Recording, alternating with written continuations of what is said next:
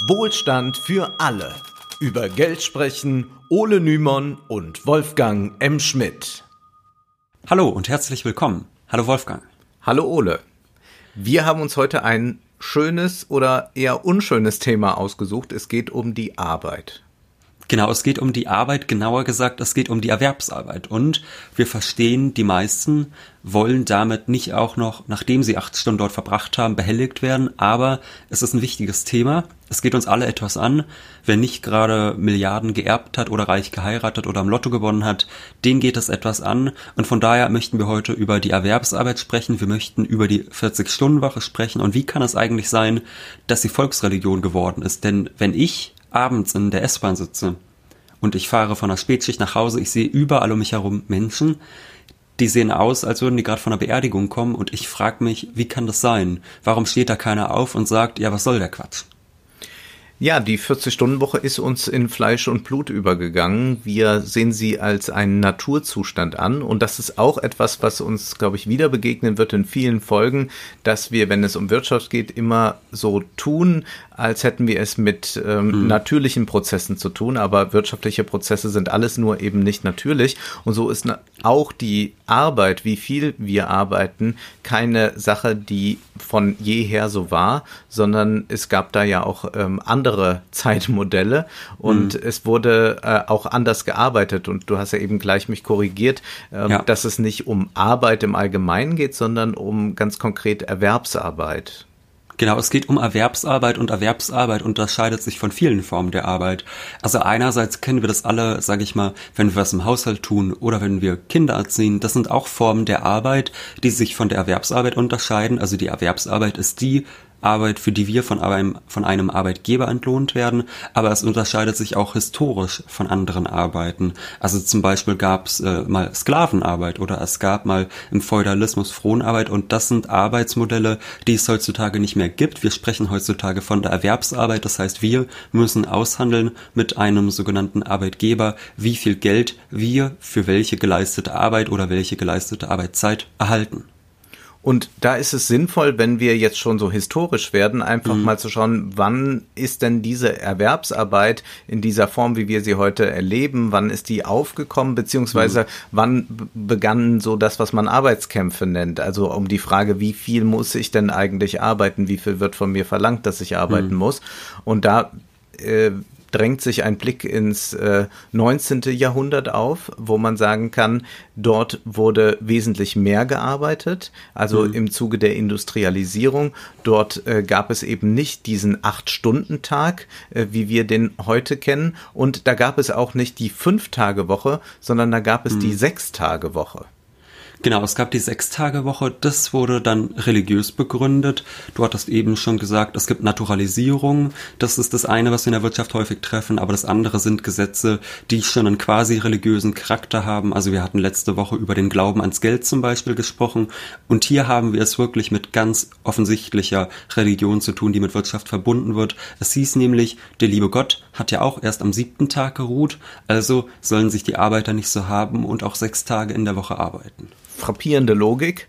Ja. Und man versuchte natürlich eben äh, mit solchen Modellen alles zu rechtfertigen und vor allem hat man damit Ausbeutung gerechtfertigt. Mhm. Denn das sind Arbeitsstunden, die damals abgeleistet werden mussten, die man sich heute kaum vorstellen mhm. kann. Also zumindest hier im Westen, hier mhm. vor allem bei uns in Deutschland sich nicht vorstellen kann. Es wurden also durchaus 12, 14, 16 Stunden gearbeitet mhm. ähm, und länger eben dann auch sechs Tage die Woche und diese Arbeiten wurden nicht nur ausgeführt von Erwachsenen, sondern eben auch von Kindern. Also da haben 10, 11, 12, 13-Jährige äh, geschuftet, muss man sagen. Genau. Also beispielsweise hat im Jahr 1833 das englische Parlament beschlossen, dass in vier Fabrikzweigen Kinder zwischen 13 und 18 Jahren nicht mehr als zwölf Stunden am Tag arbeiten dürfen, wo wir heutzutage sagen würden, ja natürlich dürfen sie nicht mehr als zwölf Stunden Tag pro arbeiten, eigentlich sollten sie gar nicht arbeiten.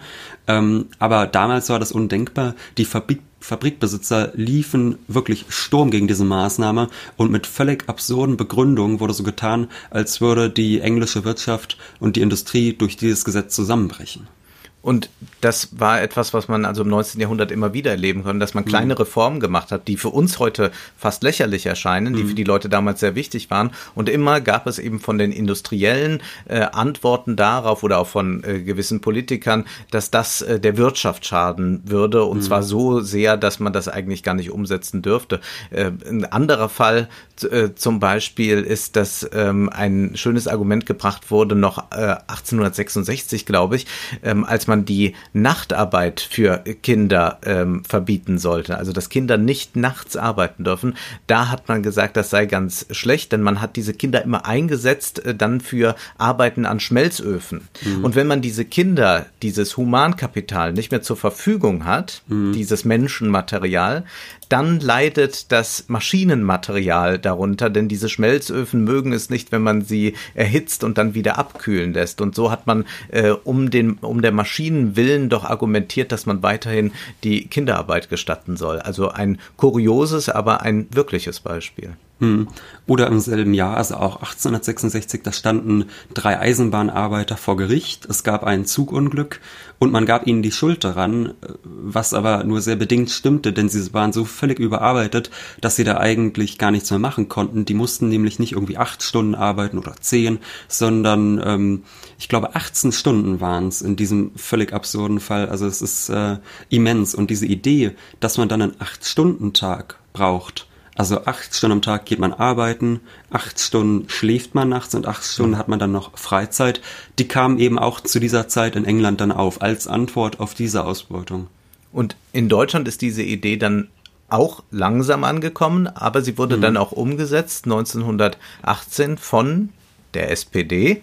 Unsere SPD. Unsere SPD. Die SPD hat äh, damals aber auch aus politischem Kalkül so reagiert. Man mhm. hat also diese Acht-Stunden-Tage eingeführt, denn es war so, dass die Arbeiterschaft immer mehr äh, auch äh, begeistert war vom Kommunismus. Und man hatte Angst, dass die ganze Arbeiterschaft zu den Kommunisten überläuft. Und so konnte man eben die Arbeiter etwas damit befrieden, dass man dieses Angebot macht. Also wir führen jetzt den Acht-Stunden-Tag ein.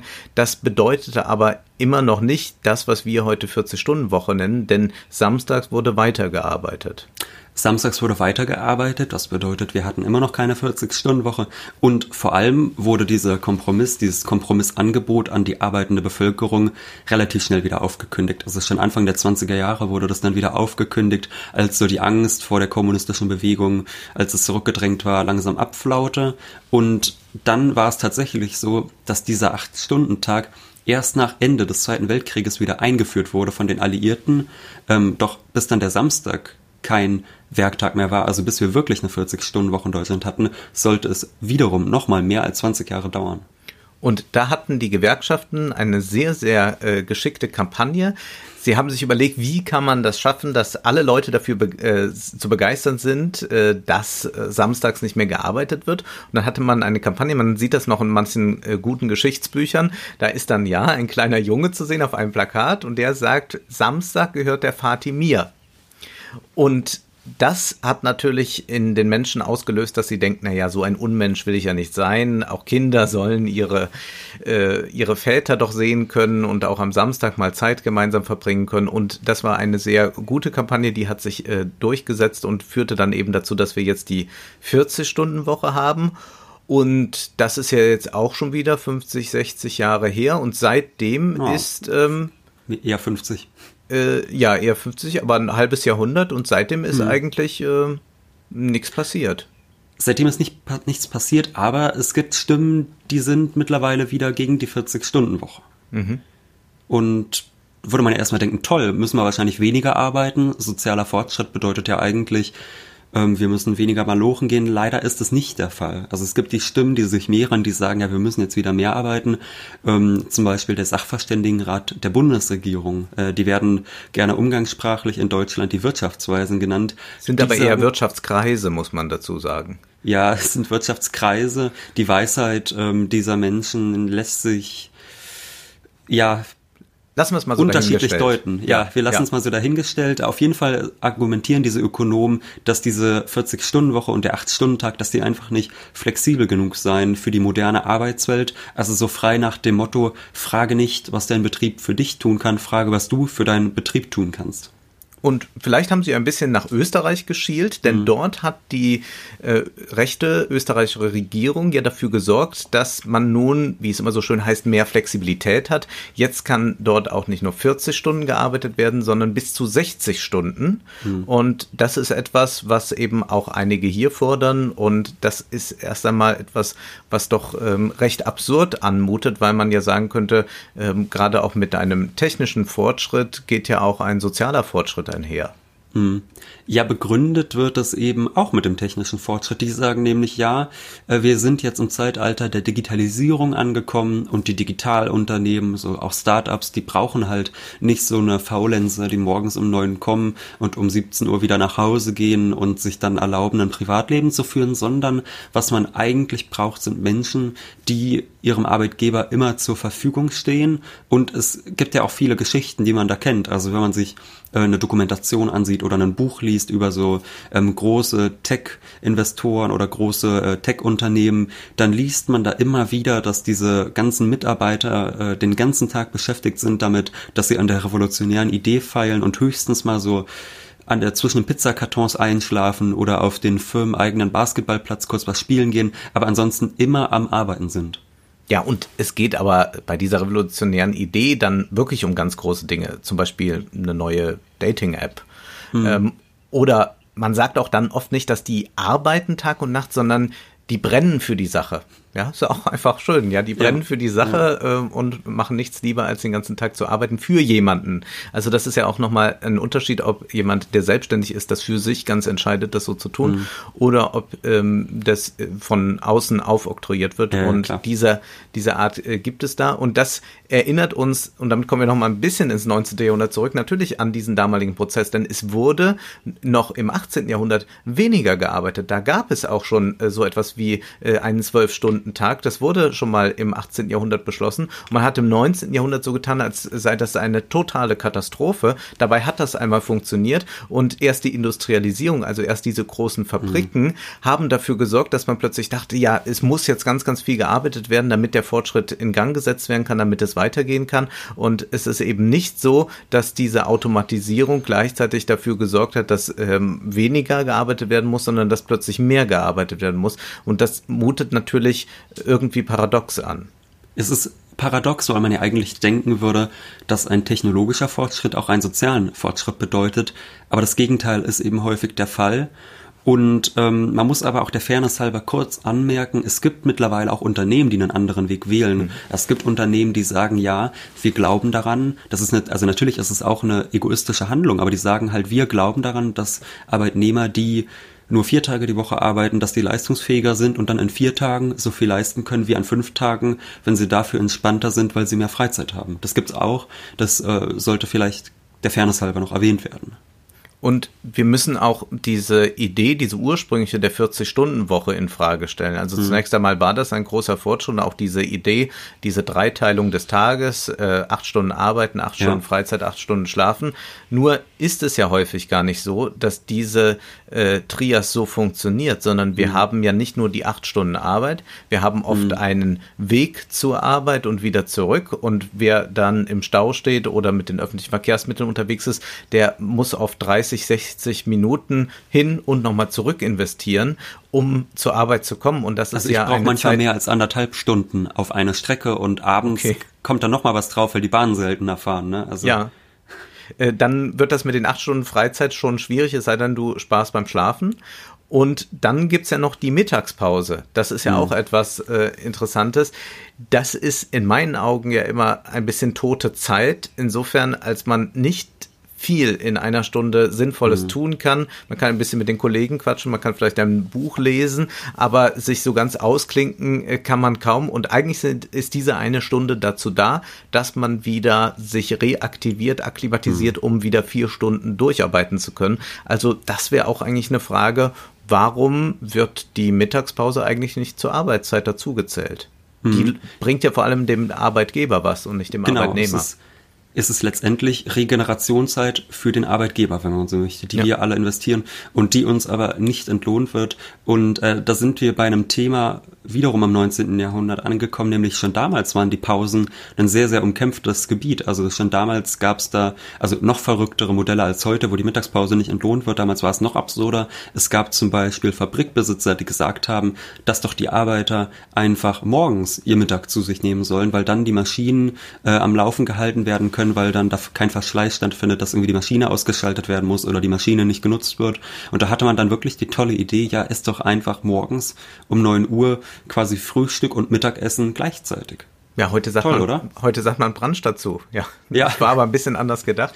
Ja. Ähm, das zeigt uns aber, dass eigentlich diese äh, Fragen noch immer sehr virulent sind und wir fragen uns dann eben, wenn wir sagen Mittagspause, was ist das eigentlich Arbeitszeit äh, oder nicht? Was ist denn eigentlich Arbeit? Du hast es ja schon angesprochen mit dieser Erwerbsarbeit. Wir haben viele, viele äh, Aspekte von Arbeit, Verwandte betreuen, pflegen, ähm, Kindererziehung, all solche Dinge, die auch immer noch sehr stark Frauen betreffen. Das sind auch äh, Konzepte, ähm, wo man fragen muss, können die nicht auch in einer gewissen Weise entlohnt werden? Ich glaube, wir kommen nochmal auf diese anderen Formen der Ja. Arbeit und wie man die wertschätzen kann, auch wertschätzen im wahrsten Sinne des Wortes, Sinne, nämlich ja. finanziell, ähm, nochmal zurück und ähm, dieses äh, Digitalisierungsargument äh, Mhm. ist das eine, das ähm, irgendwie sagt, einmal Arbeitszeit äh, verlängern. Zugleich ähm, leben aber wir auch in einer Zeit äh, der Digitalisierung, wo vielleicht auch neu über Freizeit nachgedacht wird, wo wir auch erleben, dass Menschen äh, nicht mehr nur für die Arbeit leben wollen und eigentlich viel mehr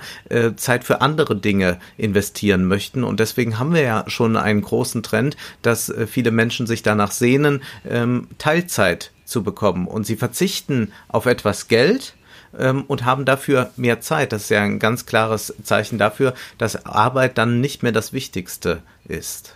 Ja, oder zumindest nicht diese Form der Arbeit. Und die Frage, die ich mir jetzt noch stelle, ist, sagen wir mal, ein Arbeitnehmer startet einen Streik.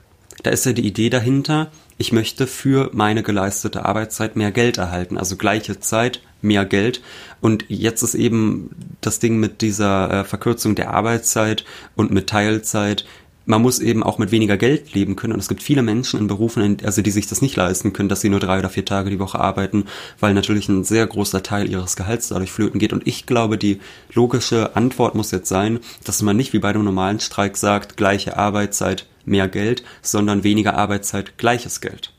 Aber wer soll das bezahlen? Ja, das ist jetzt die Frage. bezahlen? Ja, die, die natürlich kommt. Ist das dann überhaupt möglich? Also nehmen wir an, wir hätten jetzt eine 32-Stunden-Woche und wollen dafür aber noch den Lohn haben, den wir sonst für 40 bekommen haben. Da sagen jetzt äh, nicht nur die Wirtschaftsweisen, um Gottes Willen, dann wird unsere deutsche Wirtschaft zusammenbrechen. Aber da sehen wir ja gerade mit dem Blick ins 19. Jahrhundert, dass dem nicht so war, dass also, obwohl es dann irgendwann keine Kinderarbeit mehr gab, ähm, trotzdem wir heute relativ gut dastehen. Ja, du musst ja gar nicht so weit zurückgehen. Also das letzte Mal, als äh, die großen Weisen uns erzählt haben, die deutsche Wirtschaft wird bald zusammenbrechen, das war, als der Mindestlohn eingeführt worden ist. Ich habe auch große Panik bekommen damals, muss ich sagen. Also ich war jahrelang im Freundeskreis unterwegs und habe gesagt, wir müssen diesen Mindestlohn verhindern, weil wir ansonsten hier bald leben. Ähm, Kein Wohlstand ja, wie, mehr. Ja, Ja. kein Wohlstand mehr. Es ist wie in der DDR wahrscheinlich, so werden wir bald leben. Und ich war ganz überrascht, es ist nicht so gekommen, tatsächlich. Da, da war ich ganz verblüfft. Und deshalb sagen wir, wir sind so frech, wir sagen, es ist möglich. Und zum Beispiel, wenn wir sagen, es gibt viele Arbeiten, die bald wegrationalisiert werden, ähm, dann muss man ja auch sagen, dann fallen natürlich Menschen in Arbeitslosigkeit, das ist ein großes Problem, aber da kann man dann eben auch drüber nachdenken, ob vielleicht die Arbeiten, die dann nicht von einem Roboter durchgeführt werden können, unter der Gesellschaft neu aufgeteilt werden können, sodass alle immer noch Arbeit haben, aber diese Arbeit gleichmäßiger verteilt wird in der Gesellschaft und dann alle weniger arbeiten müssen. Es wird ja trotzdem gleich viel produziert, das heißt eigentlich würde der Wohlstand dadurch nicht schrumpfen. Nein, Würde man denken, aber wir sind auch nicht so weise, muss man sagen. Äh, nein, aber wir schieben vielleicht äh, äh, ein bisschen äh, ein paar Scheuklappen weg, dass man eben anders hm. über Arbeit nachdenken kann, denn das ist eine der Zukunftsfragen überhaupt. Wie wollen wir in Zukunft arbeiten? Wird genügend Arbeit da sein und wie sollte sie äh, sozial verteilt sein? Das sind Fragen, die wir ein bisschen jetzt aufgeworfen haben, und wir werden uns das nächste Mal auch mit einem Thema beschäftigen. Da haben die Wirtschaftsweisen, aber auch andere bestimmt auch was zu, zu sagen, nämlich mit dem Thema Steuersenkung. Denn erst einmal sagt man ja, Steuersenkungen sind doch immer wunderbare Problemlöser. Ich habe mehr, ich hab mehr Geld im Portemonnaie, ist doch eine tolle Sache, würde man denken. Ähm, wir erlauben uns da trotzdem einen etwas anderen Blick drauf zu werfen, aber das seht ihr dann ja nächste Woche. Jetzt ist erst einmal Schluss für heute, denn wir wissen von Benjamin Franklin, Zeit ist Geld. Prosit. Das war Wohlstand für alle. Ihr könnt uns finanziell unterstützen über paypal.me-ole und Wolfgang oder über die in der Beschreibung angegebene Bankverbindung. Herzlichen Dank.